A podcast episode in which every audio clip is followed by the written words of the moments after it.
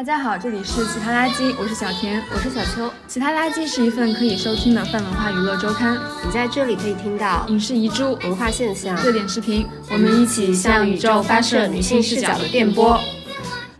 今天呢，我们想聊一个关于猫和空间的话题。对，就是这个，是因为我最近就是听到小田曾经就是这样养过一只猫，嗯，然后他在这个养猫的经历里还还挺有意思。你说说，就是我总结我和养猫和它的一个关系，可以把它总结为就是我们两个之间存在一种又亲昵然后又施虐的关系，就它对我施虐啊，嗯，然后我我自己在观察这个关系的时候，我发现。就是猫咪对我这种。亲昵和这种轻微的施虐的关系，不止发生在猫咪对我的身上，也发生在就是猫咪和这个相世界相处的时候，发生在它和在这个空间互动的时候的任何的东西身上。对，其实我他讲到这个之后，我也有一个类似的感觉嘛，就是呃，因为我其实自己没有拥有一只猫，但我看到的猫在嗯作为小流浪猫呀，然后在户外呀，在各种各样的地方，甚至说在呃网络空间，现在有很多的网红猫，它们跟我们的关系。和猫跟世界互动的关系，好像都围绕着亲密又施虐这个核心的东西来，所以我们今天就想聊聊这个话题。嗯嗯，然后也给大家稍微浅浅的 brief 一下，我们今天聊下去的结构呢，可能大概就是我们会从猫跟空间的这个思路入手，然后聊我们在不同的空间里面遇到的猫，就先是房间里面养的小猫，然后小区里面的流浪猫，包括生活在户外的猫，以及生活在这个网络空间，还有猫猫打工啊，就是做直播的猫，以及在猫咖里。里面的猫做表情包的猫等等等等等等，嗯，反正就是会从房间里的猫，然后把这个视野一步一步的往外扩。嗯，好，那现在小天你就先聊聊看你们家的猫好了。嗯嗯，我我养的这只猫是，嗯，大概我呃毕业工作之后的呃一年左右养的猫。它其实我我是对于猫一直都有一些。觊觎之心，就是非常非常想要拥有一只猫，常常在互联网上发疯，就是想说什么时候我也可以有一只，就是猫猫钻到我的床角给我暖暖脚什么之类的。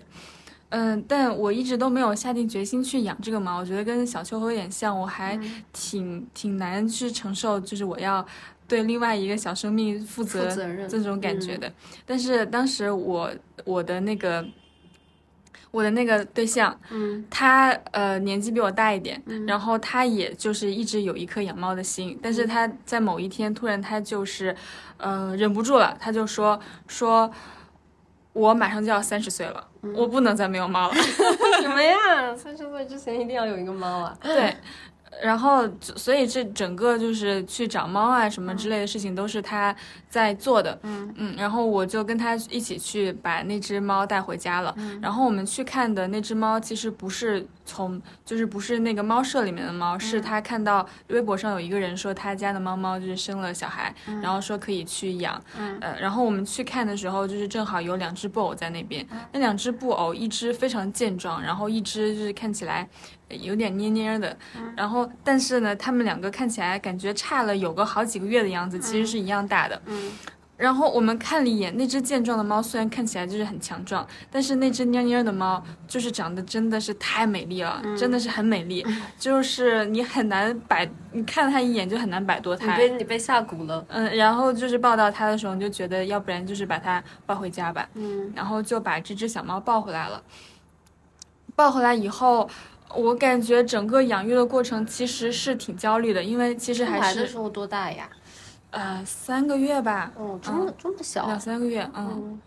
嗯，我感觉养它的过程就是你你可能如果以后你有一个养育的任务的话的一种养育的一个投射，嗯，就是如果你本身是一个比较焦虑的人，你就会很焦虑的养猫。如果你觉得它像养小孩。嗯，我觉得有一点，嗯，就我觉得如果我养小孩的话，可能也是差不多的阵仗，嗯，所以就是那个猫猫刚到我们家的时候，我就买了。非常多的东西，非常非常多的东西。嗯，但是我我我们住的那个地方是一个大概不到六十平的两室一厅。嗯，然后给猫猫的东西包括呃猫碗，嗯，猫碗是要两个大碗的，一个是它食粮的碗，一个是它水的碗，然后再包括猫砂盆是猫的厕所。呃，除了这两个之外，还有一些根本就不是很必须的东西，比如说呃猫的猫抓板，还有呃猫猫玩的其他的就是转来转去那种玩具，还有。有猫猫的窝，呃，还有一些猫猫的盒子，嗯，反正就是乱七八糟的东西。你觉得每一个东西都很小，但是最后它摆到我的那个房间空间的位置的时候，你就发现。整个屋子突然之间就是膨胀起来了，就突然你们变成了猫屋。猫咪所有的东西都像都像是你知道一个洪水过来以后，所有的东西都被冲起来，你就能够明显的看到这个房间。一下子就是饱满了，所有东西都被猫猫占领了。你讲的像那种突然有小孩的家庭，然后客厅摆满了铺满了小孩的玩具一样。是的，是的。然后我其实，在养这个猫猫的过程中，也持续不断这种模式，就会一直观察它，呃，哪里这里是不是不舒服，今天就是精神是不是不好，就是非常精细的在观察它的每一个状态。嗯。然后想说有没有什么东西可以看，然后很焦虑的在上网查一些，呃，东西，看这个这个是不是对它不好，那个。是不是对它好？这样子去去应对它。现在有猫没有给你的生活带来什么治愈的时候啊？也有了，也有了。怎么一直都是给了你很多焦虑和养育的投射？嗯，就是到后面的时候，你开始跟它熟悉之后，会变得特别好。嗯嗯，我我我觉得我养猫的时候。在里面获得他他的那个回报的感受是非常非常之大的，嗯，包括就是刚把他带回来的时候，我我是会在书桌上看书啊什么之类的，时间还蛮长的。他就会在他比较小的时候，刚来的时候，他就会趴在我的右手的手上，然后脑袋也搁在我的手上，跟我看同一本书。我我在躺躺在沙发上看书的时候，他也会这样。然后等到他大一点的时候，它。变成了一个比较有边界感的猫咪，就是虽然说它有边界感了，但这个猫咪它的边界感是在于和你隔大概一米的距离。哦，嗯，你在恰当你在哪个屋子，它就在哪个屋子，它只是不再会像它小时候那样把头搁在你的你的手上那样看你了。然后还有一个就是，我每天下班都确实是我一个非常治愈的时间，就是这只。猫咪在我每天下班的那个时刻，它都会等在门口。我就是外面是已经天黑了，很好哎，嗯，猫德很好，上过猫子学院的那一种。我打开门。他就在门口等着，然后我我知道我这个时候该做什么，就是我绝对不能在这个时候忙我的事情，比如说我在那边脱鞋啊、放包包啊、洗手，no，这些都停掉。我这个时候就会立刻三步并作两步，立刻躺到沙发上，因为这个时候猫猫非常需要我。我躺到沙发上以后，猫猫就会哐一下跳到我的脚上，然后一步一步从我腿上往上走，经过我的肚皮，再经过我的奶子，然后拍到我的脖子边，然后再把头靠上去。它大概就会这样。跟我相处两分钟，然后这个期间发生一些咕噜咕噜的声音，然后他就觉得好了，够了，蹭够了。他可能想留下他一些气味，就是呃主人确认主人，然后就是标记主人完毕，这个事情就结束了。他就是要走一套他自己的程序。嗯嗯嗯。但那个但但这个虽然是他自己的程序，就是对我的，嗯，让我感受到的那个。养猫咪和它之间有连接，就是我我们养猫咪并不求和猫咪有多大的连接，因为就是知道猫咪是一种这样的非常有边界感的动物，但是它能够认识你，知道这个人是你，然后愿意标记一下你，就是很感恩戴德。感觉你像就是跟它有了一个嗯很奇怪的一种一种关系，就这个关系很短暂，但是你们两个人在这个里面好像都还蛮 enjoy 的。然后，嗯，我可以讲一讲它带给我，就是我房间里的改变。嗯嗯，我我觉得它带给我的改变，其实是从它让我的房间变得更狭窄，后来又让我房间变得比较辽阔，再后来又进入一种就是居所飘散的模式。它是怎么来的呢？就首先狭窄，就是这个狭窄很可以理解，猫咪来东西变多很多，是吧？然后后来我觉得它开始变得很宽广，是因为。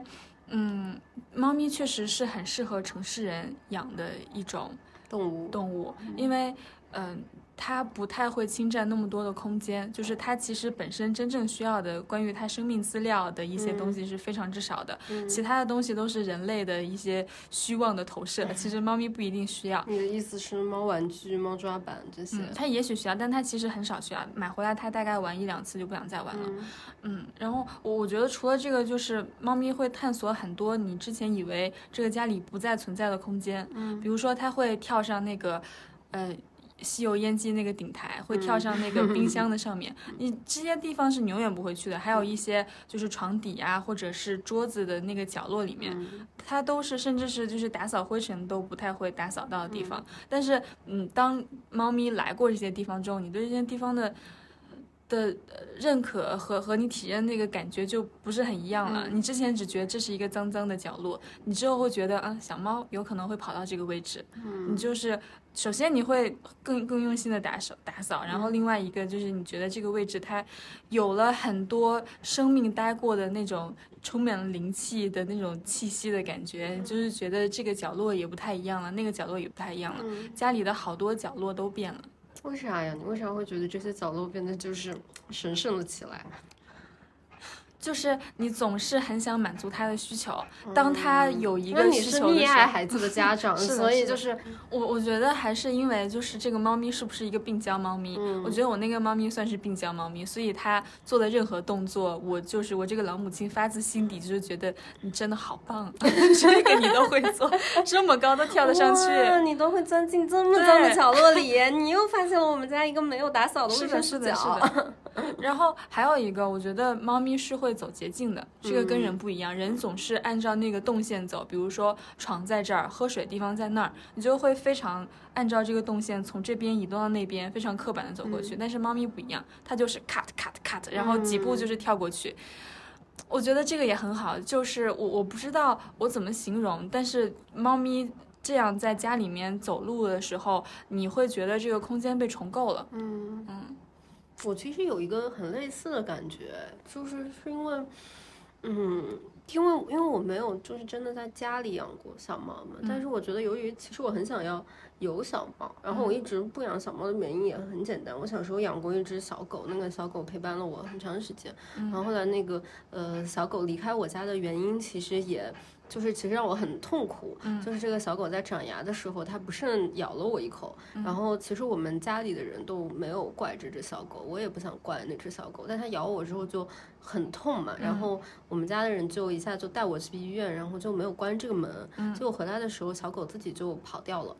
嗯，然后我们就在那个我们家当时住的又是。呃，那种像院子一样的老房子嘛，就等于说它一下子窜到了一个非小区、没有任何门禁的这样的一个空间，然后找了好多天都找不到，然后我的那只小狗就这样就不知道去哪里了，然后我就觉得这个东西给我很大伤害，因为我就一直老是想着这个事儿嘛，我就就老担心它在外面过得不好，然后我有的时候做噩梦，我也会梦到我有了一只小猫或者是小狗，然后它突然就是跑掉，然后我再也找不到它。我就。老是有这种隐隐的担心，所以我就总是害怕嘛，我就不想要小猫。但是我心里面其实很想有一只小猫，这就会让我在我会在路上就是特别在意，就是比如讲哪里有一个小猫，哪里有个小狗。因为你刚刚讲空间重构这个事情，我就突然想起来我之前遇到的一个小猫。那天嗯是晚上，我跟我朋友在外面喝酒，然后我们喝挺晚的，可能。凌晨一两点，然后两个人脑子都有点 就是晕晕乎乎的，然后站在路边等那个的士嘛。然后等车的时候，我那个朋友就突然指着我们楼上的一个老小区说：“你看那里有只猫。”嗯，然后我们就发现那个猫是从呃一个住户家里面溜出来的。当然就是提醒大家养猫要要要封窗。对，但是但是那只猫它溜出来，我觉得它是很聪明嘛。就是虽然那家人是装了纱窗，但那个猫显然是学会了开窗的技巧。它非常，我就看着那个猫很熟练的，就是有那个撞撞撞的声音嘛。撞了一会儿之后，它就探出了一个头，然后我就看到它溜出来，然后那个是一个。二楼老小区，那个猫就沿着那个防盗窗和那个下水道的管道，嗯，一步一步的从那个家里面走出来。我们在下面看着它，我们就不敢叫，我就怕就是叫的时候它万一跳下来，然后再摔死了什么的。然后我们就默默的看着它，那个猫很快也发现了我们，它就像。要给我们 show off 一些东西一样，你知道吗？他就开始展示他自己对此片地区的熟悉。他真的就是轻轻一跃，从一个下水管道就跳到了下面的那个下水管道，然后又跳上了别人的防盗窗，然后在一楼给自己找了一个特别安逸的地方，就窝在那里，然后就静静的就这样俯视着，一直看着我们俩，然后我们俩就惊呆了，因为他就是猛的一跳，你没有想到他能跳那么远。而它落地的时候又那么轻，天哪，我觉得这个猫好像一个偷情的男的，嗯，就是外在外面有一个自己的第二个家。你知道我当时产生了一模一样跟你的感觉，我那个一个瞬间，我心里面的感受很奇怪，你知道吗？因为我有一点小小的。嗯，我觉得那不能算治愈吧，我觉得我像被 inspire 了一样的感觉，就是我觉得好像，嗯，我不应该被当时，就是我当时很苦恼嘛，我就觉得我生活太没劲了，很无聊。嗯，我当时就觉得好像连一个猫，它在深夜的时候都有一个 double life，好像我也应该可以有一个 double life，就是我们应该允许你生活里面有那种就是 sneak out 偷偷溜出来，本来你的那个轨道的那个时间。然后就很有意思，我们就在楼下盯着那个猫嘛。然后过了一会儿之后，我们的那个出租车就来了。然后出租车停下来的时候，那个猫好像也就像受到了感叹，就是受到召唤一样，然后它开始回家。然后我们开门上那个车的时候，我就看到那个猫又偷偷的钻回了那个纱窗里面，然后就咚咚咚撞了几下，它又挤进去了。我不知道，就是养它的这个主人知不知道你们家猫可能真的就是它每晚也许都做这样的事吧。可能每天早上那个主人起来的时候，他都会吃惊一下，说 昨天晚上我又没有关窗，就是很害怕。然后又看，哦，猫猫在那里啊，睡了一觉，看来也没有事。猫咪在白天扮演一个很乖的小猫，嗯，然后晚上就是出去偷腥。嗯，我晚上就，我那个时候就更加觉得猫好像真的是一个，就是很有灵气的一个生物。嗯，而且就是猫咪如果在你家只要待过的话，它它的灵气就是永不消散。就是后来后来。我我们经过了这个房空间变大之后，这个猫咪呢，就是跟随着我的前任呢一起走了。嗯，走了之后，我我发现就是首先小猫的东西非常之多。我在收拾小猫的东西的时候，塞满了一整个麻袋。嗯，这样才就是把这个小猫的东西全部都收拾完。嗯，我以为这样就会结束，但是。啊，到现在已经两三年了吧？就直到现在，我在收拾我的一些衣服的时候，或者在打扫地板，然后扫到里面的时候，还是会有一些白色的猫毛就飘在我的眼前，这样飘来飘去。因为我觉得这个这个可能是他们的就是就是计谋啊！不要忘了我。嗯，我我我之前看，就是我们之前都看过那个伊斯坦布尔的猫，嗯，里面就有一个，因为伊斯坦布尔它还是一个，呃。就是伊伊伊斯兰的一个城市嘛，所以它里面的女性还是有非常多的要穿纱丽啊，或者是要整个把自己的修体遮起来的这样的一个一个要求。嗯，反正对于一些一些非世俗的女性是这样子的。然后其中一个女性在聊到她为什么喜欢猫的时候，她就说，她说感觉猫是非常有女人味的。一个动物，他说他真正的展示了就现在已经消失的这种女人味的感觉。嗯，它很妖娆，然后它整个形体是非常的美的。而且我觉得，就是猫真的就是 be like water，嗯，它就是幻化于无形啊。你觉得，就很多地方你不能够想象它可以把自己塞进去，但是它永远可以把自己 fit 到那个小空间里。我觉得它它是两种，就一个是很多小空间，你以为它塞不进去，它就是自己会钻进去。猫咪是非常喜欢那种小的空间内部，然后让自己蜷缩起来，因为猫咪的这种。呃，独居性还是蛮强的。然后另外一个就是你永远都关不住它，你把它就是塞得再死，它总能从一个缝里面溜出去。嗯，是这样。就是或者说它总想要，就它总想要给自己再开阔一个什么什么地方，对吧？嗯，我我当时还有很一个很焦虑的地方，就是我非常焦虑猫咪的食物，所以我就是会给它除了它的那个猫粮精挑细选之外，我还会给它准备很多的呃零食，就比如说冻干的。的鸡心啊，鸡肝啊，鸡的脖子啊，不愿意吃饭是吧？对，然后你知道我每次看它吃这些东西有多夸张吗？就是它那个猫盆放的地方是很低的嘛，猫在那边啃，然后我呢，这个人呢，我就跪在它的旁边，然后把头伸到它的 嘴下。奴隶啊！想吃饭的时候，我都会给它用一些罐罐疗法。因为，呃，就是它可能小猫这种东西还是比较喜欢那种有鲜肉的味道的东西。这个这个罐头叫格乌安，然后这个罐罐一开就会有非常明确的肉香出来。然后他们他们的更新也很快，我也不是很担心说它吃完这个，然后就是对这个腻了，我还可以给它换口味什么的。然后还有就是，我觉得这个罐头比较好的地方就是它的一些配比会让它。让猫猫的这个消化和吸收也会比较好。嗯嗯，我朋友也在吃这款，还挺好的。嗯嗯，那聊完了刚刚就是家里的小猫，那我们现在就来聊一聊突破了这个居住空间的小猫。嗯嗯，我我觉得我可以就是讲一下嘛，因为嗯，我对这个这个这个在户外的小猫好像有更多的。感情吧，可能就是，或者说它也不是真正的在户外的小猫，就是它不属于封闭在我的家里的小猫。嗯嗯，就是因为，嗯，我常常有一种奇怪的感觉，就是我觉得小猫构成了我生活里面发生的很多很多个偶然。嗯，然后我看到这个小猫的偶然的时候，我就难以避免的去想象一些这个小猫的其他的故事。嗯嗯，一个就是，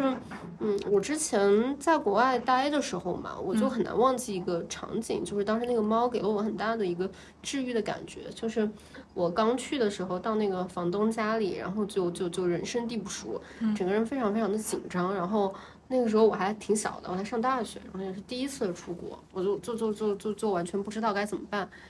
嗯，然后在跟人很紧张的交流之后，那个那个我就问房东说，就是你们家厕所在哪？我要去上厕所。然后那个时候我已经就整个人紧张的不行，其实我是想要到厕所里去躲一躲。嗯，结果我一开他们家的门，我就看到了他们家的猫在上厕所。嗯，这只猫上厕所呀，跟咱们普通的猫可是不一样，它在使用真正的人类的马桶。那它会自己给自己冲水吗？会。真的，真的，我嗯嗯，就是我我我待会儿再描述我当时的那个感受。我先描述我看到那个场景啊，就是我真的很难忘记。那是一只老猫，就是它年纪很大，然后这猫也很肥，它也真的很大，它的四条腿，它真的可以支撑它自己，把自己架在那个马桶圈上。我称之为猫咪曾经世界，嗯，就是矗立在那里，然后它霸占了那个马桶，导致我当时我我我就是不知道我该怎么办，你知道吗？它就是趴在那里，然后它看见我之后，它就啪的一下，它就跳到了那个马桶的那个冲水的那个地方，它真的摁下了冲水键，嗯，然后它就是一种 invite 我，感觉很体面呢，到你了，就是 就是这种感觉，你知道吗？我当时看到那个我就我就一下子笑了，我觉得我很难忘记那个时刻，我感觉就好像之前一下子那种。很紧张的那种那种墙壁好像突然坍塌掉了，嗯嗯，然后我就去上了厕所嘛，然后我出来的时候，那个猫就跟着我出来了，然后我也就因此有了跟我那个极其紧张的房东的第一次谈话，对，然后他就是问我说，我的猫是不是吓到你了？对我们 家的猫吓到每一个人。它就是这样，它善于使用人类的一切。我们给它的猫砂盆，它从来都不用，它就是要跟我们一起用马桶。然后他还跟我讲说，他们家的猫有怪癖。我后来发现很多人家的猫都有，就是很喜欢盯人家上厕所。嗯，哦，就是如果你上厕所关门，它就会在那个门口守着你，只要开门。然后如果你上厕所不关门，它就会认真的蹲在那里，一直 看你上厕所。我觉得他们家的猫是进入后期，你知道吧？就学会了，嗯，学会使用抽水马桶的猫。这样想起来，不同城市的流浪猫其实还挺有不同的气质的，或者说这些流浪猫的气质也构成了这个城市的气质。嗯，是这样。你想，就是。我们之前出去玩的时候，我们一起去汕头嘛，嗯，然后在汕头遇到的流浪猫，你确实觉得它很懒散，对，格外的慵懒。然后它就躺在那个居民的旧的那个小巷里面嘛，然后每一个人对人都是爱答不理的样子，感觉他们的生活本身就非常的富足，很快乐。嗯，同时又气候又很好，他们好像一年四季都可以在外面快乐的待着。嗯，我我想想，就是我在北方见到流浪猫，不管是在北京还是在内蒙见到流浪猫，我会觉得它们相对来说都比较像，嗯，图霸王。怎么说？嗯，就是你你会觉得他已经在这个外面锻炼的很有自己的一套了。嗯嗯，然后嗯，就是我觉得从他这个动作和面相上来说，确实是。感觉继承了就是北方人那种相对比较直来直去的这种风格，和就是我是一只猫，我本来就不想鸟你，但我是一只北方猫，我更不想鸟你的那种感觉，睥睨你。嗯，你说这个，我想起来，我之前在冰岛遇到过一只小猫，嗯，我觉得那个小猫它真的给了我一种就是很凛冽，但它同时。又很亲昵的感觉，嗯，就那一次我遇到那个猫的场景也很有意思，就是很大晚上，我跟我朋友看完极光，然后那一次看极光就是有一轮非常非常非常圆的月亮在我们面前升起来，所以我们回去的路上就是很黑很黑，但是那个月光照亮了一地都是银色的，然后我这个时候就看见我房东的门口有一只。看上去不是很适合在如此恶劣的零下十几度的情况下生活的小猫。然后那个小猫它就蜷在那个房东的大门的门口，我后来才发现它是在那里吹暖气。总之就就很可爱，你一走过去之后，它会小小的跟你接触一下，然后继续在那个暖气里度过它的漫漫长夜。嗯，其实北方的流浪小猫最喜欢待的地方也是这些地方，就是刚熄火的汽车引擎下面，嗯，还有就是井盖上面，它们都还有那么一点点余温。嗯嗯。然后，嗯，你你会觉得杭州的小猫或者上海的小猫有自己的气质吗？嗯，我感觉上海的小猫它确实会自在一点吧。嗯嗯。而且感觉营养状况会好一点，嗯，就很多人喂它嘛，对，就就挺开心的。而且在上海，你挺容易在闹市区有很多街巷，然后一旦是有街巷的地方，我觉得小猫它都比较容易在那里存生活下来，因为它虽然是闹市，但它总有一个小弄堂可以在里面。有小弄堂的地方就有居民。嗯，其实这也是就是我们所谓的不管说驯化还是不驯化，就是它们呃小猫的这个族群和人类族群非常相近的一个一个作用吧，就是。嗯，可能城市化越好的地方，小猫相对来说给到的那个给养也会越好。嗯，就它们之间也是一种互相依附的关系。嗯，其实我也我我也有这种类似的，就是其实，嗯，我来杭州之后，我也会觉得。嗯，就是一个是在现实生活里面交到很好的朋友，其实是个有点变得越来越难的事情。嗯，我觉得我过来之后，其实我交到的第一个很好的朋友，真的就是我们家楼下的小黑。小黑就是我们小区里面的一个流浪小猫。嗯，然后这个流浪小猫，嗯，它挺像你说的那一种的，就是它它它不是那种很愿意跟人亲近的那种。对我我看到过它。我我开始跟他认识的时候，其实就是一个下大雨的一个天，就是下暴雨嘛，夏季的时候。然后进就是小区，然后我就发现楼下有一个小黑，然后小黑躲在我们的那个电梯间里。然后我当时就想跟他玩，结果他就就不想跟我玩嘛。然后我就进电梯，他就也想进电梯。然后我就很怕把小猫带上楼，它万一再下不来。然后我就想等着它出去，然后它就这样跟我一起来来回回，来来回回在这个电梯里面。就它听到那个电梯叮，它就跑出来，然后那个电梯又叮，它又跑进来，它就是在那里玩。然后后来我们的关系好像就嗯变好了一点。他就是我经常会在楼下看见他，然后我觉得我跟他就形成了一种诡异的嗯开放式亲密关系，就是反正他也不会天天等我啦，然后我也不会天天看见他，但是就是看见他的时候，他就会愿意过来跟我玩两下，然后我只要一进电梯，他就会跑走，他也就是绝对不想要真的就是靠近真正的人类的居所这样，然后再后来我就有买一点东西给他吃嘛，然后就是给一点猫粮给他吃，然后我们的关系就成功的变好了。就是，我觉得是这样。你之前就是一个免费嫖客，嗯，后面你变成一个有钱的土老板了，嗯，对，我们就是终于有了那个那个那个供需关系，对。然后后来我跟他就有了一个比较稳定的联系，然后再后来我就发现他其实挺讨人喜欢的，就是除了我会给他一点猫粮吃以外，我们隔壁楼有一个姐姐也会定期的给他留一点猫粮，他会有一个自己的那个小碗嘛，我们就会把那个粮放在那里，然后他每天就会。跑过来吃一点，然后跟你玩一玩，嗯，就还就还蛮开心的。我我我的那个猫咪不在我这边之后，它其实剩了很多很多的猫粮在我这边，所以我也是啊分了好几天。像你们小区比较那个 比较厉害，对，不是我们这种散养型。我我们小区是一个公寓，然后那个公寓会有两个很特别大的大厅，其中一个特别大的大厅里面放了成排的。猫猫就是给给这些户外的这些猫猫吃的猫粮的猫碗，然后这个猫碗定期就会有人给它更新，每一天我几乎下班的时候都会看到一些猫粮，就是刚刚被加过是满的这样子，嗯。嗯。我觉得其实我们这里也可以讲一下，就是关于救助呃野外的这种流浪小猫的一些东西吧。嗯嗯，就是因为这个是近些年来其实争议还挺大的，因为主要就是两派的观点嘛。嗯。一边我觉得其实大家都是出于一种这种朴素的善良嘛，因为觉得小猫很可爱，然后有一些小猫看上去确实就是瘦的很很很可怜，然后就想帮帮他们。但另外的话，也有一边可能会持有的一个观点就是，呃，野外的猫其实会捕杀一些鸟类啊，包括是一些。其他的野生植野生的动物，它可能对生态就是不太好。嗯嗯，然后其实我们也查了一些资料，然后我也嗯其实也问一些朋友，他们就会觉得比较公认的一种方式就是维持这个这个天爱的这个链条。所谓的天爱呢，就是你对流浪小猫的态度，就是呃你喂养，然后绝育、放归，啊，就是维持这样的一个状态，就是保证在野外的流浪小猫它不会就是繁殖的非常的厉害，也不会因为过多的人为干预导致原有的生态平衡被破坏。嗯嗯，但嗯，就是就是我觉得大家其实也不需要对自己真的就那么苛刻啦，就是。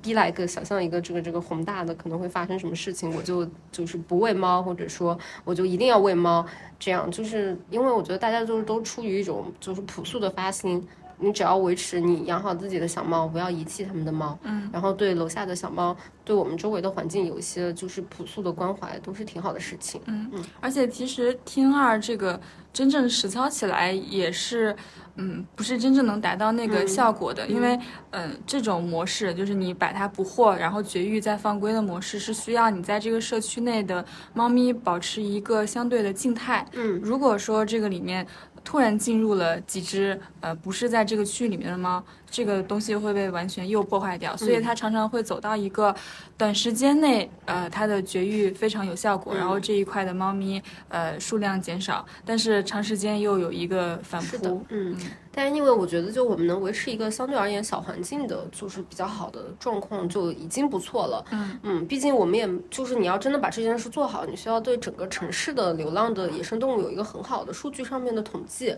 那这个东西你还是得留给相关的机构去做，就是。个人的话也没有太大的办法，反正我们能做的就是养好自己的猫咪，然后欣赏别人的猫咪，对对，管好自己小环境的猫咪。然后，所以我们也想介绍一下，就是因为今天我们的节目是这个城市一口的猫粮赞助的，对，他们有一个呃校园救助流浪猫的活动。然后我们聊了之后，觉得他们这个活动其实做的蛮好的。就是他这个活动呢，其实嗯，就首先介绍一下他们这个品牌，他们这个品牌是国内首期首批就是原料全公开、可溯源、每批送检的。一个宠物粮品牌，也就是会做的相对比较安全一些，在安全性上有一定的保证。然后他们这个校园流浪猫的计划呢，呃，其实就这样，就是他们会做一些，呃，就是帮助猫猫先是喂养，然后是绝育，然后再做放归。所以如果你是高校学生的话，你就可以直接关注他们这个诚实一口的品牌的公众号，直接去联系，看看你们的高校有没有在参加这种活动。嗯嗯。然后如果你是像我们这样的打工人，其实就可以直接去他们的这个。官方的旗舰店城市一口去购买他们的公益粮，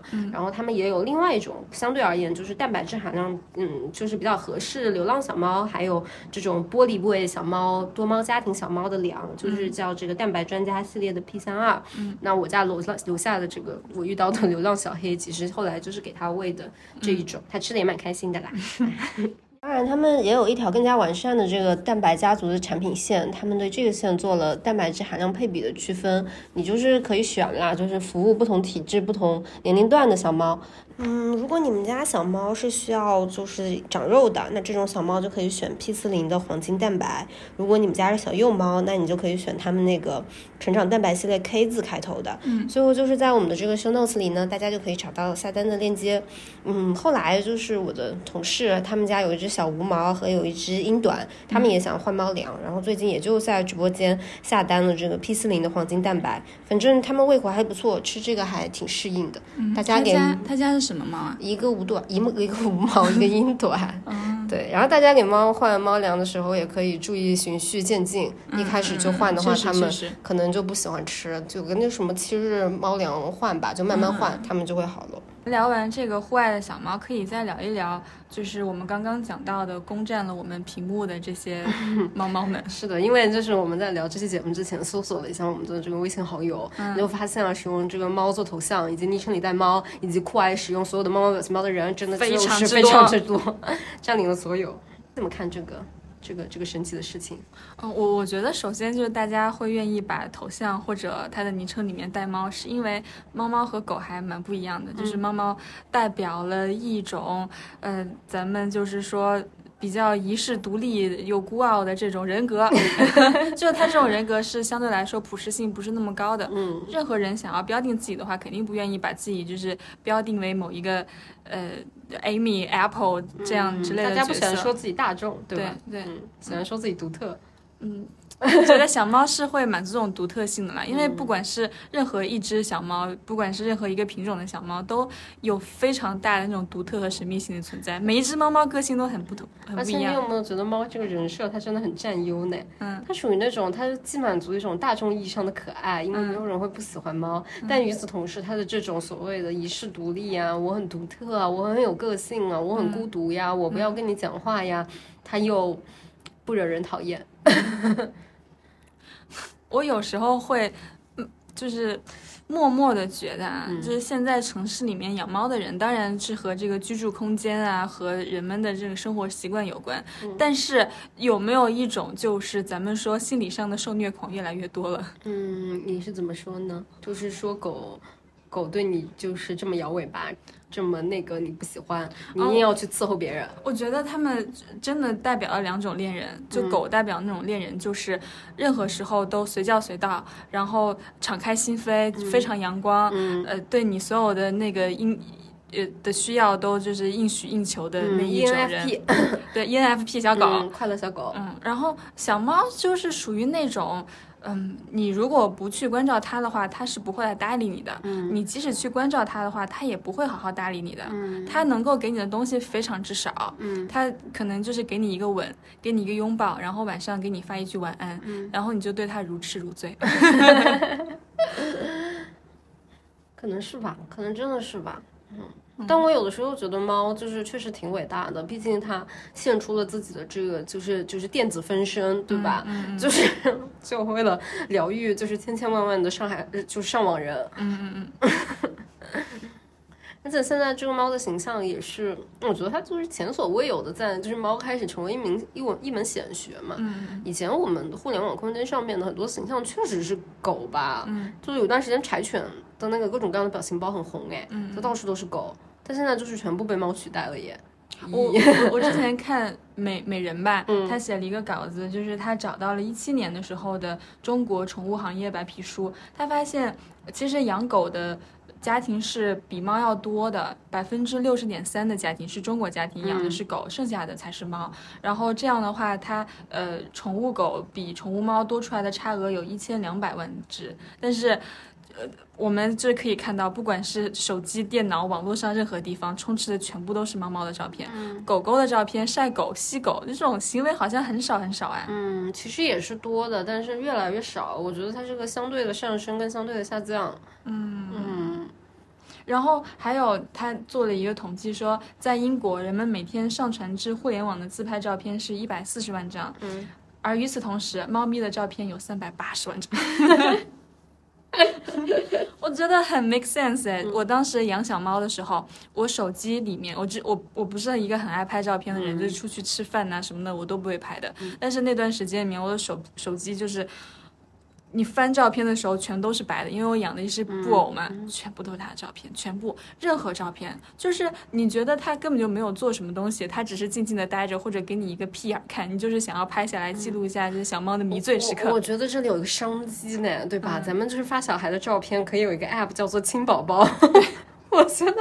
猫眼应该有一个 app 叫做亲猫猫。但你知道为什么这个商机没有出现吗？为什么？因为发宝宝的时候，大家都觉得这个人就是被妈妈脑占领了，然后大家都觉得妈妈就是天然觉得自己小孩很可爱，但是小孩你知道他有时候不一定有那么可爱，其实有一些人是不那么喜欢小孩的，而且就是妈妈对于自己的小孩这个评价的功能啊，嗯。嗯，不太一样吧，标准不太一样。但是发小猫这种行为是一个外部性很高的行为，就带来很好的外部性。你发的时候，人家会求你，就是能不能发一发，能不能给我录一个视频。嗯，那我觉得更应该就是看一个这个了呀。我愿意就是购买这个 app 的付费会员，如果可以就让我多看到一点我喜欢的小猫的话。嗯，我有段时间一直就是在网上关注一只德文小猫的主人。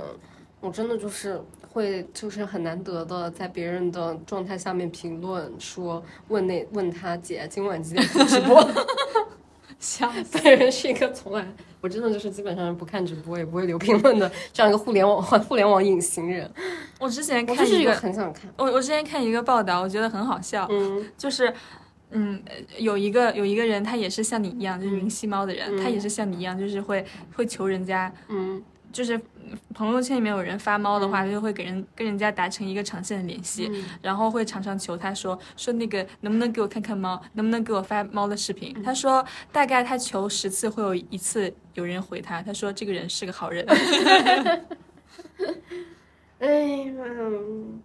但总之确实啦，我觉得猫它有的时候就是，我不知道，就是就是就是我们看猫的心情跟男的看美女的心情是不是一样的？就是你有的时候你真的觉得这个世界，嗯，就是。太太肮脏了，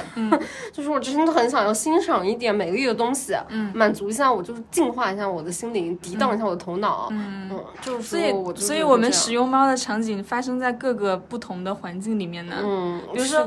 这我我们出门的时候看到某一个环境里面飘出来一只小猫，嗯，你就是会立刻停止你们两个之间的对话，然后两个人就是循着小猫闻声走去，然后蹲下来发出一些痛苦的人类嚎叫。你看我们的汕头之旅不就是这个样子啊？走在路上明明就是无所事事，然后突然所有的人脚步都停下来了，因为我们穿越栅栏看到了人家家的小猫，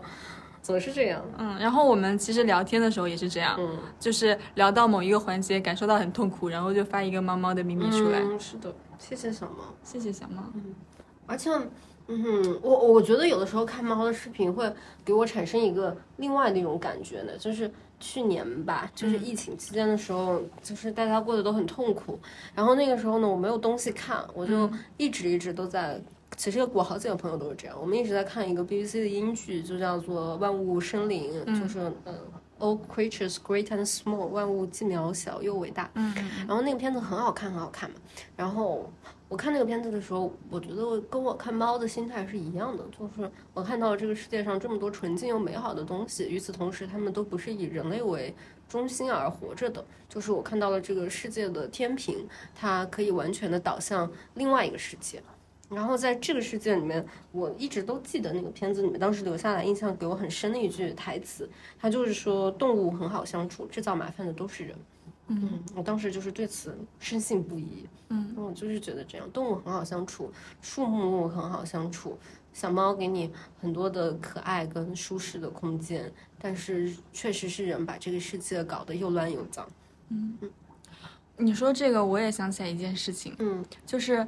啊，去年的时候，我我是我我觉得大家可能都有或多或少被封锁在家里面的经历吧。然后我当时被封锁在家里面。的时间特别的长，长达一个半月这样子。然后这一个半月里面，我都被完完整整的锁在家里面，是那种全程都就是封城的一个状态，所以我也没有办法出家门。呃，当时我我家有一个小院子，然后我我我我当时唯一的就是跟户外的阳光接触的一个方式，就是我呃晚上的时候或者傍晚，还有就是下午下午的时候会出去吹吹风，或者是晒晒阳光这样子，然后。啊，当时我呃中午出去在晒阳光的时候，我就发现很多外面有很多的小猫成群结队，它们从来都没有这么多过。就在我的印象里面，我们家我是在我我家在内蒙嘛，就。我家那边的流浪猫的处境是很不好的，因为冬天的天气状况很差，它很容易在冬天活不过去，很容易被冻死，要不然就是因为年纪太小了，然后被被过去的车辆给碾死。我自己就亲眼看到过，我们家小区有一只小猫，很小的小猫，我前一天晚上还跟它打过招呼，第二天它就被一个车给压死了。所以我其实还蛮难在那边见到。猫咪的，但是那个时候就是封锁那个条件下面，我见到了好多好多的猫，就是人类的活动变少了之后，猫咪的活动变多了，而且变得空间更广了。嗯，我确实，我常常，我我真的是非常经常的有这种感觉，可能因为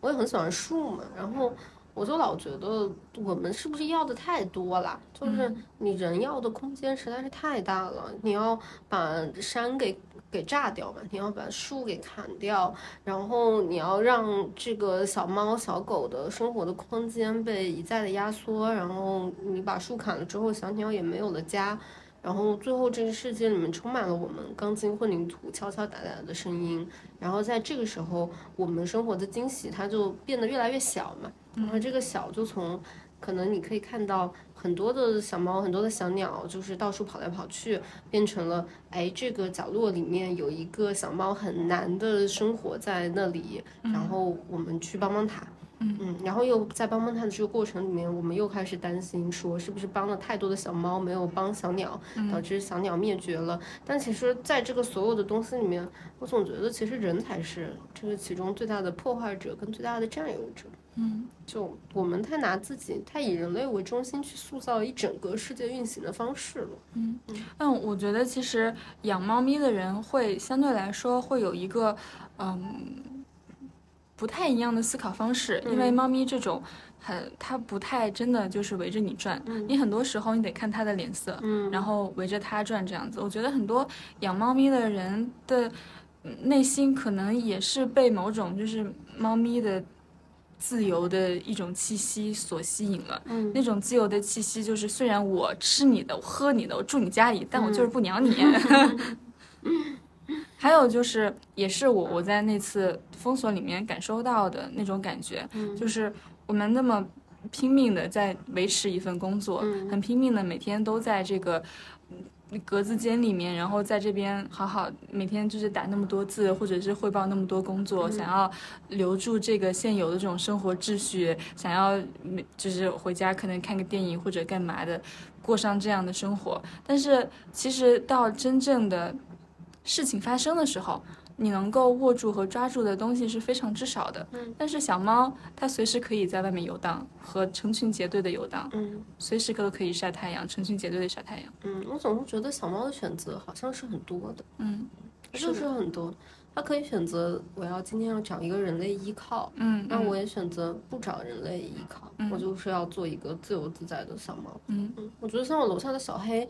它是主动选择的，他不想被任何人收养的。嗯嗯他就是看到电梯他就会跑啊，他从来，他对我们的那个楼宇的进入，他从来只止于那个可以躲雨的那个屋檐，然后他往就是就是小区就是这样嘛，就是你外面铺的是柏油路，里面是瓷砖，他就是不愿意踏进瓷砖，就是瓷砖是不可进入之地，但是就是柏油路可以在那里，嗯。总是这样跳来跳去的。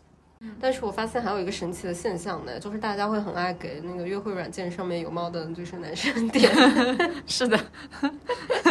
我也会点。我觉得养猫会提升一个人的基本的底线。嗯我觉得养一只猫咪，它需要很多的这个基础条件的满足。哎，嗯呃，就是首先你得稍微打扫打扫卫生吧，然后其次就是如果你有这个意愿去寻找一个呃小动物的话，你需要跟这个小动物之间建立一种 connection。嗯我觉得这个对很多男生来说是很少见的，因为养猫这个东西它的功利性是很少的。嗯然后如果你一个人可以去追求这种没有功利性的这种寄养关系的话，我觉得这个人在某种程度上，也许他的情感发育的还不错。嗯，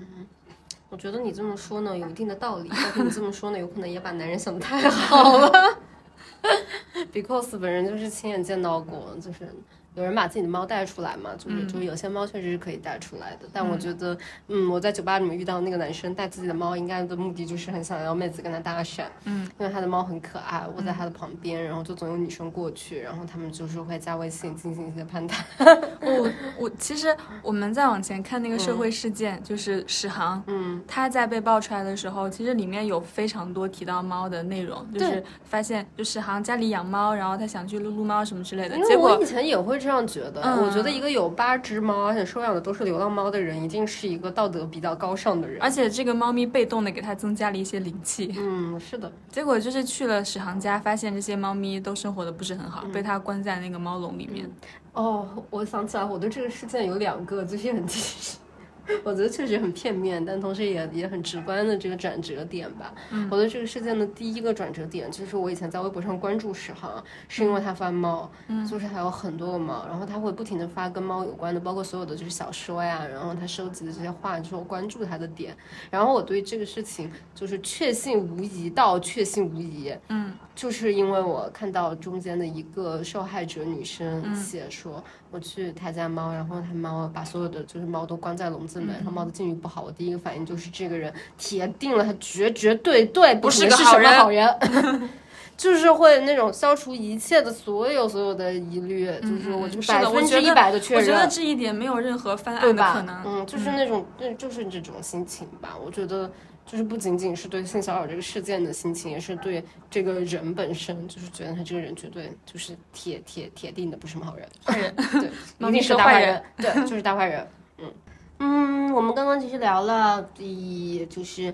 空间里的猫，流浪的小猫，然后也要的猫猫猫猫打工，猫猫真的就是奉献了一些他们的赛博分身给我们。我们再聊到那个吧，就是现在有很多网红猫，嗯，对吧？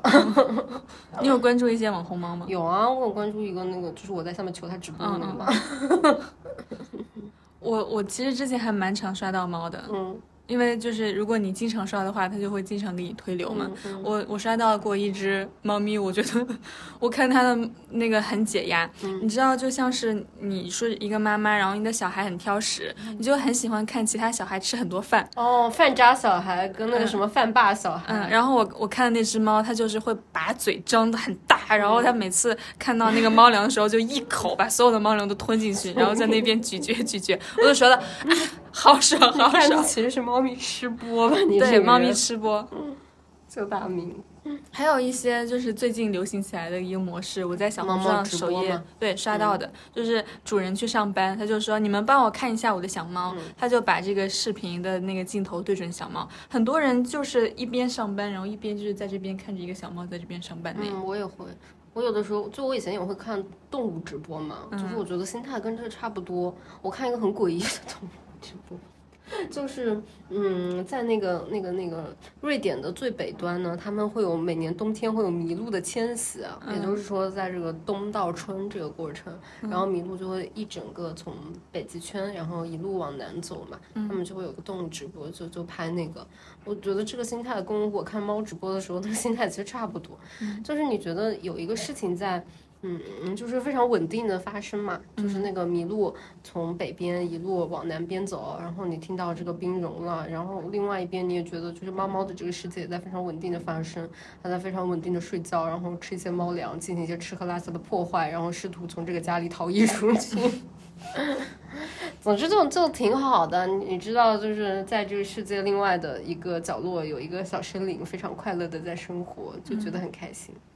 但是我我觉得很多网红猫难以避免的一个地方，就是主人可能会给它进行一些比较过度的人格化。嗯，对，它要进行表演，好像大家好像喜欢看到动物有这种行为。嗯，而且我发现一般来说网红猫。的脸部特征也会嗯比较相似，就是它那个宝宝的感觉会更明显，眼睛会更大，鼻子会更短，然后嘴巴粉粉的感觉也会更强烈，然后它发腮发的圆圆的这个感觉也会更强烈。总之，也是一些怎么讲呢？猫咪界的演艺人员吧。嗯，没有办法，猫咪界也会有女明星啦，咱们就是也得承认。嗯嗯，还有一些除了女明星之外，就是在线下打工的猫咪。嗯，在猫咖里面打工的猫咪。你有去过猫咖吗？嗯，我我有路过过猫咖，然后我远远的跟它互动一下。我有点不太敢进去猫咖，不知道为什么。我去过猫咖，但是我觉得在猫咖我会产生一种我在动物园看动物的感觉。嗯嗯，就是我说这个感觉就是。嗯，因为现在中国的动物园做的好一些了哈，就是比较以前的动物园的话，你会觉得关在栅栏里面的动物很不、很不、很不稳定，就是精神状态很不好，嗯，就是很蔫儿啊。他们你知道，甚至就是这些这些，就是比如说海族馆做表演的这些，他们都会产生一些自杀行为和自残行为，因为他们真的焦虑感很严重，所以刻板。对，所以这些工作人员会给他们吃一些类似于百忧解啊这些药，让他们平静下来。嗯。反正我有的时候会觉得猫咖里面的小猫，有时候也会给我这种感觉，因为它可能就是接受了太多的人类对它们就是做做做，然后就是想摸它们，然后想要跟它们互动，就感觉到它们很累。嗯，就是猫咖里面的，其实我我我最近才才有一次，就是我误入了一个咖啡馆，我不知道它是个猫咖，结果里面窜出来两只猫，然后老板说我们楼上是猫咖，然后这两只猫是从楼上溜下来的，嗯然后那两只猫就你能明显的感觉到它们是逃逸。出来摸鱼，对，他们是出来摸鱼的，就没有想到啊，楼下也有人呢，就就颇有这种感觉。嗯，其实其实国外对于这种猫咖是有一些批评的，就是我觉得最首当其冲的就是它很难保证猫猫的休息。猫一天是需要睡十六、十七、十八个小时的，肯定老是被弄醒的。它如果一直去接客的话，它的睡眠就是一直不停的间断。嗯，然后包括这么多猫咪的群居里面的传染病的问题、营养的问题，还有一些打架 什么相处不好的问题。是。可能就是猫咖里面也是一种奇怪的猫猫社会吧。嗯，我感觉像是，可能也就是因为猫它能在封闭的空间里待，它也能在野外的空间里面待的原因。嗯，就感觉到好像，如果我们把猫的社会做一个就是分级的话，嗯，感觉它们也是就是拥有不同的社会。嗯，有的猫是就是宠物猫社会，一辈子只有一面对一个人，一辈子只有我一只猫。对吧？嗯，有的猫一直在家，它也见不到别的猫嘛。就是我也不知道这些猫它们心里面是怎么是怎么想的哈。就是有没有一些社交跟猫社交的渴求。然后有的猫就就一直在外面野。嗯，我我我看了一些。研究其实猫确实独居性比较强，但它们的纽带还是雌性猫这样子，就是公猫占有领地比较多，然后纽带是由雌性猫建立，就是呃，但是为什么一般来说这个家，比如说养了一只猫，再有一只新的猫，它们之间很难好好相处，常常打架，是因为一般来说都是跨。首先，跨品种的猫，跨族群的猫，还有一个就是它们不是一脉相承的猫。如果这这些猫都是一窝里面的小猫，就可能会相处的好一点。它们也不完全是独居，它们需要和很熟悉的猫咪相处，才能够就是打破这种独居状态。嗯，听起来是挺像，就是 我们这种人的个性的，是的，就是也不是真的很想要，就是完全的一个人待着。但是比起跟一堆奇怪的人待着，我宁愿一个人待着。我我会觉得猫很自由的，其实一个原因也是这样吧，因为我觉得猫是一种真正的，嗯，可能有些品种小猫它确实就是需要跟人待在一起，它会活得更好。但是如果你真的放大一点看看猫这个种群的话，它确实是鲜少的一种没有被完全驯化的动物，就是它已经成为宠物这件事非常非常非常非常长时间了，但是它从来都没有被真正的驯化在客厅里过。嗯，所以这个时候。我就觉得这也是为什么大家总是会对猫寄予很多自由的想象、野性的想象，因为，嗯，我自己在野外遇到过猫的时候，它每次给我的这个震撼的感觉都都都蛮强的，嗯，就是我觉得它代表一种就是甜蜜的野性，就是它跟你遇到一个就是野生动物的感觉不同，嗯嗯。嗯。嗯，但另外一方面也可以说它是被驯化了，或者是。比较像是跟我们人类社会有了一个非常紧密的合作的关系，因为它会更深入的嵌合在我们的人类社会当中。即使它不是真的被养育，但它在靠近人类社会周围去觅食的时候，也会，嗯，首先它的食物的来源会更稳定，然后，另外的话，它对于人的那个亲密性的接受度会更高一点。相比于其他动物，我觉得你说的这个其实就是就是猫的社会位置跟人的社会位置是比较平等的，嗯，一个社会位置，因为就是从大部分的角度上来讲，就是有一个生物的链条嘛，总是一个生物依靠着另外一个生物的。但你觉得猫跟你的这个关系，它从来都不是，它不是就是纯粹依靠你，感觉你只是它的 feeder 之一。就人类也是因为对它有所求嘛，希望它就是捕捕猎啊，抓抓耗子之类的。嗯，所以它它好像跟小狗就不太一样，就感觉小狗是一个很依靠你的动物，但是猫就是一种，你反正我就是现在挺愿意依靠你的，嗯，要是真的不行呢，那那那咱们散了也可以，不强求啊，不强求，对，不强求，会有这种感觉。那么我们今天就是聊了这么多，到最后其实就觉得，嗯。猫这种生物，它像是跟我们之间有了一种奇怪的一种开放式的关系。嗯嗯，它就是不是说像别的东西一样，它你们之间不是一个互相攀附的、互相依靠的东西，它更像是我需要你，你也需要我。嗯嗯，然后等到就是要是真的有一天咱们不彼此需要了，咱们也可以要 聚要散。我我觉得这个对我们来说还挺难得的，因为其实现在所有的。关系里面，就是近代所有的、现代所有的关系里面，依据父权制建立起来所有的关系里面，其实是都是要求一种所属关系的，就是我占有你，你属于我，或者是我们是一对一彼此占有和属于的关系。这样的关系其实它的透气性是很差的。嗯，是，而且这样的关系它其实不太允许你们的呃人际的关系有什么流动，嗯，就是大家都都追求一些比较确定的嘛，就比如讲说我们通过某一种契约框死了我们的这个关系，嗯，然后再往后你也不太给他留一些气口了，嗯，但是跟猫的这个关系常常有这种气口，嗯。嗯，而且其实。我我觉得还有一个方面可以想到，就比如说你在其他人你在看到其他的小狗的时候，你会明确的知道狗狗是有主人的。但是你看到其他人的猫的时候，你只会在想，我跟这只猫咪有没有缘分？嗯。就就我会觉得你可以就是短暂的 touch 它一下，对，甚至你可以短暂的你和它相互短暂的互相拥有一下，但只是短暂的拥有，从来不签订什么契约。你们就是短暂的通一下情，然后可以再见了。就像我跟开头的那只小猫一样，在那个晚上我们短暂的相会了。它看了看我，我看了看它，我知道明天早上还有它回去要上班的地方。我们今晚的这个一夜情就结束了。嗯，我们跟养的小猫也是一样，我们经过非常短暂的亲密的接触，然后再进入到一个就是互相不管对方在干什么的一个非常平静的这种共生关系里面。嗯，你跟猫是冷亲密的，冷亲密。Anyway 啦，就其实，嗯，之前我们都看了那个嘛，《重启人生》。嗯，坐在《重启人生》的时候，其实我就有想过，耶，就是。如果重启一生，如果真的下一辈子可以重启人生的话，想要做什么？嗯，想当猫吗？嗯，我觉得我一个就是，我想当两个，一个我还挺想当鸟的。嗯，因为我觉得做小鸟很自由，因为可以飞来飞去。然后还有一个，我确实我觉得，要我选的话，我会选择做猫。嗯，因为我觉得猫。嗯，我会基于一种非常实际的考量啊，嗯，因为我觉得如果下一辈子做猫的话，好像，嗯，对生活的考验不需要这么大，就是我还可以 still 选择生活在我原来生活的地方，嗯，然后可以给自己找一个非常就是 fit 我的家庭，然后我也可以时不时的嗯溜出去，在一个安全的小环境里面转一转，然后等到。我饿的时候还可以再回去，我觉得简直就是。一种非常好的关系，就是可以满足我对生活所有的想象。嗯，而且还有人供养我。我我还想起来还有一个优点呢，就是如果我选当猫咪的话，猫咪还有一点很吸引我，就是我觉得猫咪实现了一种，嗯，和我们老中很相似的这种。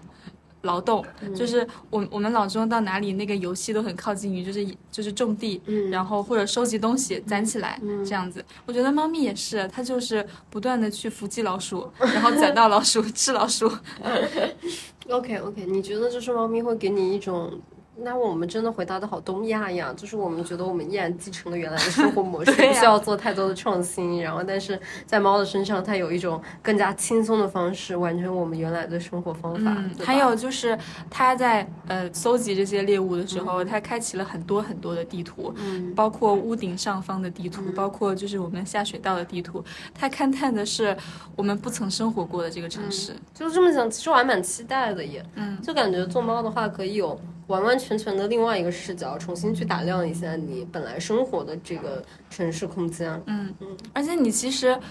我觉得就是像彪所说的过不占有的生活，猫咪就是过不占有的生活。它不需要一个大房子，它只需要一个小空间。它在这么大的一个城市里面，一只猫猫孤独流淌，它只需要一个小小的空间住进去就好了。嗯，猫咪做的是无货源直播 不需要任何货仓和成本，就可以把自己养活的很好。嗯，好啦，这样好啦。如果就是我们感觉这个话题也可以跟我们的听友互动一下。嗯，就是如果嗯，那其实很多人都会吧。如果下一辈子你可以做猫，你最想体验猫咪的什么东西？对对对，你你想成为什么样的猫，在哪里生活？对。然后这个这个小小的话题也被我们的这个赞助的金主爸爸给赞助啦。就是你们可以在评论区里面留下你们对这个问题的回答，然后评论区点赞量最高的三个听友就会获得我们的金主爸爸诚实一口赠送的相关的猫猫周边。对。我们今天的节目就到这里啦。嗯嗯，好，拜拜。拜拜。然后，如果你喜欢其他垃圾，记得就是订阅、点点点赞、收藏、对留言、对留言，然后以及订阅订阅。我们，然后也可以，我们也开通我们的听友群。然后，如果喜欢的话，可以加入我们的听友群。我们的听友群里面每天都有很多的垃圾佬在，就是聊他们发他们的猫，真的发他们的猫，很多垃圾佬有的垃圾猫猫，对，可以这样说吗？对对对，他们的小猫都很可爱，然后可以加入我们的听友群来分享你的小猫。好，那我们今天就这样喽，下期见，下期见，拜拜。